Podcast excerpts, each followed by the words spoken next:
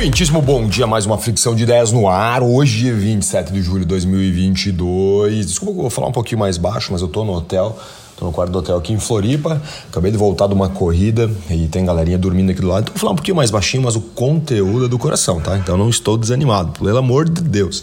Vamos começar falando sobre Bovespa. Ontem Bovespa caiu zero vírgula cinquenta por cento, eh, baixou dos cem mil pontos novamente, noventa e nove mil setecentos e setenta e um pontos. Eh, dólar, por sua vez, caiu zero vírgula trinta e oito, finalizando o dia a cinco reais e trinta e cinco centavos. Lá fora nós tivemos quedas, muito olhando para o cenário do, dos juros, né? Lembrando que agora, nos próximos dias, o Banco Central Americano vai anunciar a nova taxa de juros. Também vários países ricos com problema de inflação e hiperinflação em alguns casos.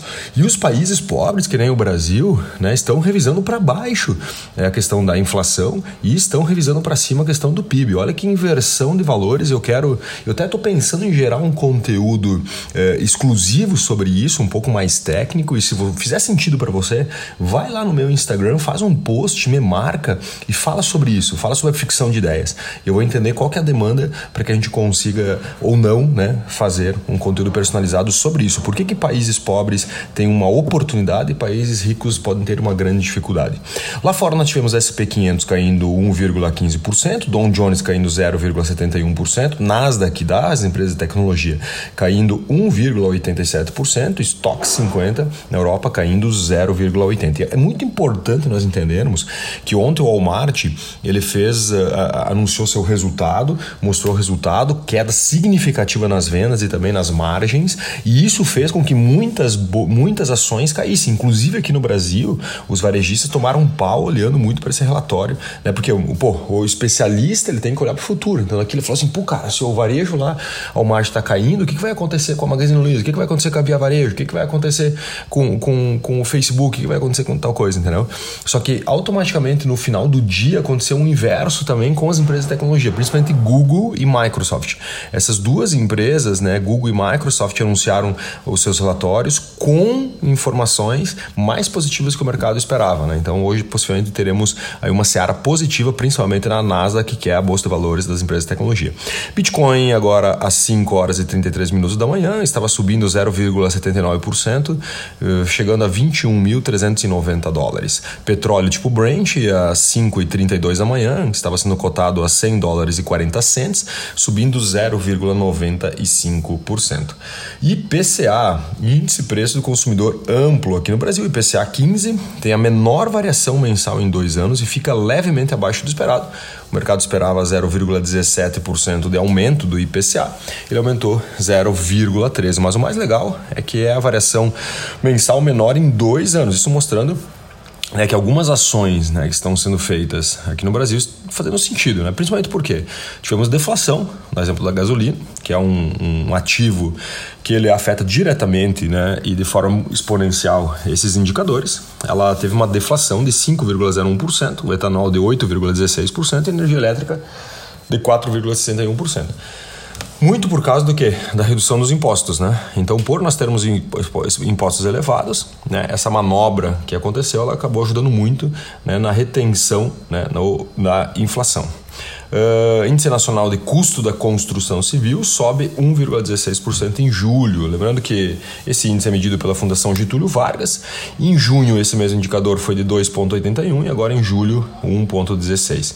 Em julho de dois mil e vinte e um, esse mesmo indicador eh, foi de eh, onze vírgula vinte e quatro por cento, só para você ter uma noção.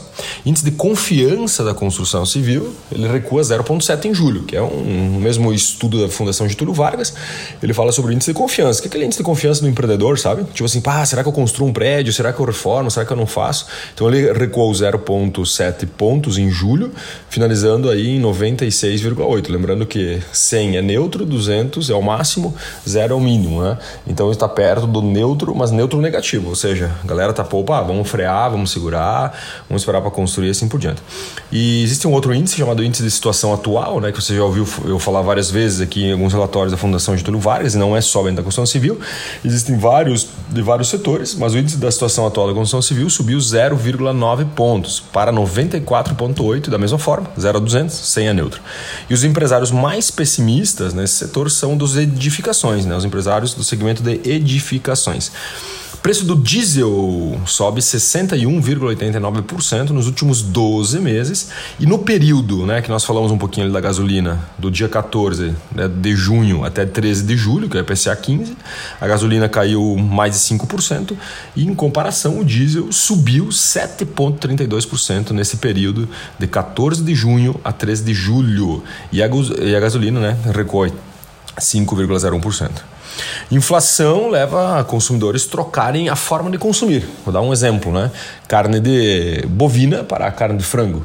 Então, o consumidor ele precisa consumir proteína, ele vai continuar consumindo proteína, mas talvez ele vai trocar o tipo de proteína que ele vai consumir, né? Então, no caso aqui, ele vai pegar uma carne mais barata, uma proteína de frango, e vai deixar de comer, por exemplo, uma proteína de carne bovina, reduzindo toda a cadeia produtiva, né? Desde lá da raçãozinha, questão lá tipo da abate e assim por diante, né? Da mesma forma, quando o frango fica caro, ele pode substituir a proteína para o ovo, né? Vamos dar um exemplo. Em alguns momentos da pandemia, inclusive, nós tivemos incrementos significativos na cadeia do ovo. Então é muito importante. O que que nós aprendemos com isso? A questão do fluxo do dinheiro, o fluxo do consumo. O consumo ele muda conforme a dor que a pessoa sente ou conforme o amor que ela sente. Então o desejo de consumo, né, ele muda totalmente através da dor que ela sente, ou seja, falta de dinheiro eu mudo a proteína, e o amor que ela sente, eu tenho o desejo de comprar uma geladeira, ganho um dinheiro um pouco mais do auxílio emergencial, vou lá, por exemplo, comprar uma geladeira.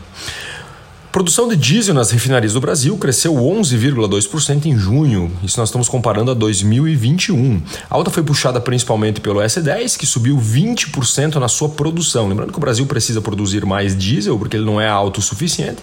E dentro de todos os discursos, narrativas, medo de ficar sem, né, sanções que alguns países fizeram, por exemplo, para a Rússia, fizeram com que o Brasil acelerasse o seu processo produtivo do refino do diesel. Então, não adianta só nós tirarmos o petróleo lá do fundo do mar, vamos dar exemplo, lá no pré-sal, se a gente não refina, por exemplo, o diesel. Então eu mando o petróleo lá para a China, mando o petróleo para outros lugares e acabo tendo que comprar, né, diesel e gasolina, que não é o petróleo bruto, já é refinado, né, de outros países. E esse é o motivo pelo qual também o Brasil não é autossuficiente nos combustíveis, fazendo com que não é simplesmente eu aumentar o preço, né, diminuir o preço, por exemplo, do combustível. Porque, lembra que a gente falou? Aqueles vinte por cento do, do, do, do diesel e da gasolina que faltam aqui, outros países não vão querer vender para a gente porque tem lá fora alguém que paga mais, né? Então o aumento, por exemplo, de forma considerável do refino do diesel e da gasolina também nos ajuda aí no longo prazo. Secretário de Defesa dos Estados Unidos veio para o Brasil, né, e, e foi um discurso, né, veio para o Brasil para falar um pouco sobre a defesa das Américas, né, não era só do Brasil, mas o evento foi no Brasil e foi ontem, né, e ele enfatizou muito a questão eh, sobre a... O, O que o, a parte militar ela tem que representar o cidadão, né? Não tem que representar os políticos, né? E foi uma alfinetadinha assim, né, ao presidente Jair Bolsonaro, que fala muito sobre meu, meu exército, né, forças armadas e tal. Então foi uma alfinetada assim, né, dos Estados Unidos para Jair Bolsonaro, principalmente por causa das eleições desse ano.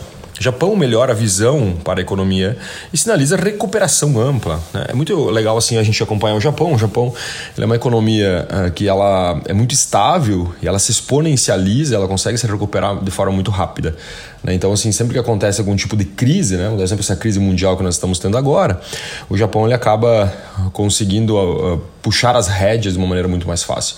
E é muito legal a gente olhar para a economia do Japão. E nesse caso, né, o Japão já está anunciando Uh, anunciou um relatório, né, que ele faz um relatório mensal falando, né, sobre perspectivas e tudo mais. Depois de alguns meses, esse foi o primeiro relatório, né, com uma visão positiva, né, da economia japonesa, né? Então é bem legal assim, a gente olhar e entender, né, que existem sim estratégias e táticas para que a gente consiga sair nesse momento assim, de volatilidade gigantesca do mercado mundial. Mais cortes de gás para a Europa, né? A Rússia já informou que vai cortar mais uh, o fornecimento de gás, né? Já cortou a quarenta por cento, vai cortar um pouco mais. E a partir dessa quarta-feira já agora, não se sabe quanto, mas vai reduzir o fornecimento de gás à Europa. E, cara, o impacto é gigante, gigante mesmo, em vários aspectos, inclusive aspecto de fome, né? Então, porque uh, esses países, por exemplo, a Alemanha depende muito do gás russo ainda, e fechou a torneira, putz, merda, o que, que eu faço agora? Como é que eu gero energia? Né? Como é que eu cozinho? Como é que eu esquento? Como é que eu opero uma fábrica, né? Então tem tudo isso aí que está em jogo, e acredito que a Europa sim é uma guerra fria praticamente, né? Ou seja, existe a guerra quente que está sendo feita entre Rússia e Ucrânia, mas existe uma guerra fria entre Rússia e uma boa parte do mundo. Confiança do consumidor dos Estados Unidos tem nova piora em julho, terceiro mês consecutivo, agora o mês de julho, né? Que é o, o consumidor dos Estados Unidos é, tem uma confiança rebaixada, né? Por quê? Inflação e alta de juros. E por fim, é por fim não, opa, desculpa, tem mais três tópicos aqui. Rússia sinaliza essa saída da estação espacial, né? Ontem eu estava até observando essa uh, matéria falando sobre isso, né? A Rússia falou que vai sair da estação espacial. É um dos únicos ainda elos de cooperação entre o país, a Rússia e os Estados Unidos, né? Então está desencilhando esse último elo. A perda é gigante, né? Até pela estação espacial, que é estudos, tem um monte de coisa envolvida. Né? E literalmente é mais um, uma, um indicador de uma guerra fria, né? Uma guerra fria.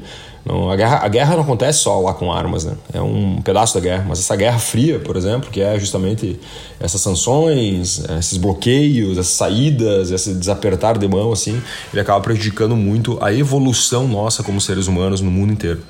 Nubank atinge um milhão de clientes na, em criptomoeda. Três semanas atrás, Nubank lançou um espaço para compra e venda de criptomoedas, inicialmente Bitcoin e Ethereum, e ele já atingiu um milhão de clientes, né, eh, comprando e vendendo vendendo criptomoedas dentro da sua plataforma. O Nubank, realmente, independente dos problemas que ele tenha, ele é uma baita máquina de convencimento, né? Ele consegue convencer os seus clientes e isso faz com que ele consiga ter um resultados bem exponenciais. Por finalizar, Rio de Janeiro será mapeado para adentrar no metaverso, o Blend. Então, o Blend, no caso, né? Essa plataforma do metaverso, ele mapeia cidades pelo mundo, né? E está mapeando agora Rio de Janeiro. Então, o C E O está indo lá para Rio de Janeiro, vai mapear a cidade do Rio de Janeiro e também uma escola de samba, a uh, Estação Primeira de Mangueira. Um grande abraço, meus queridos e minhas queridas. Bora para cima fazer acontecer. Espero que amanhã você esteja comigo novamente. Valeu!